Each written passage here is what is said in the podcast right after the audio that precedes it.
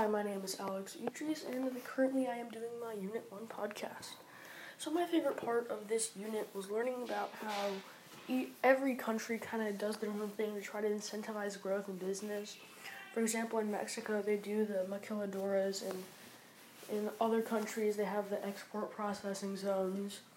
I kind of struggled a bit with learning about all these different ways that you know, economists and human geographers use to, you know, gauge how every country has developed, and it's hard to remember, you know, the Wallerstein versus Rostow, and then, like the Human Development Index, just kind of all this stuff. It's hard to remember, and the why of the where. So this would be, you know, why businesses choose to locate where they do, and this is kind of interesting because you know, there's all these different things. There's like the locational triangle and least cost theory, and it's you know it's cool to see. You know, there's all these different factors that go into it. You know, capital, land space, all this cool stuff.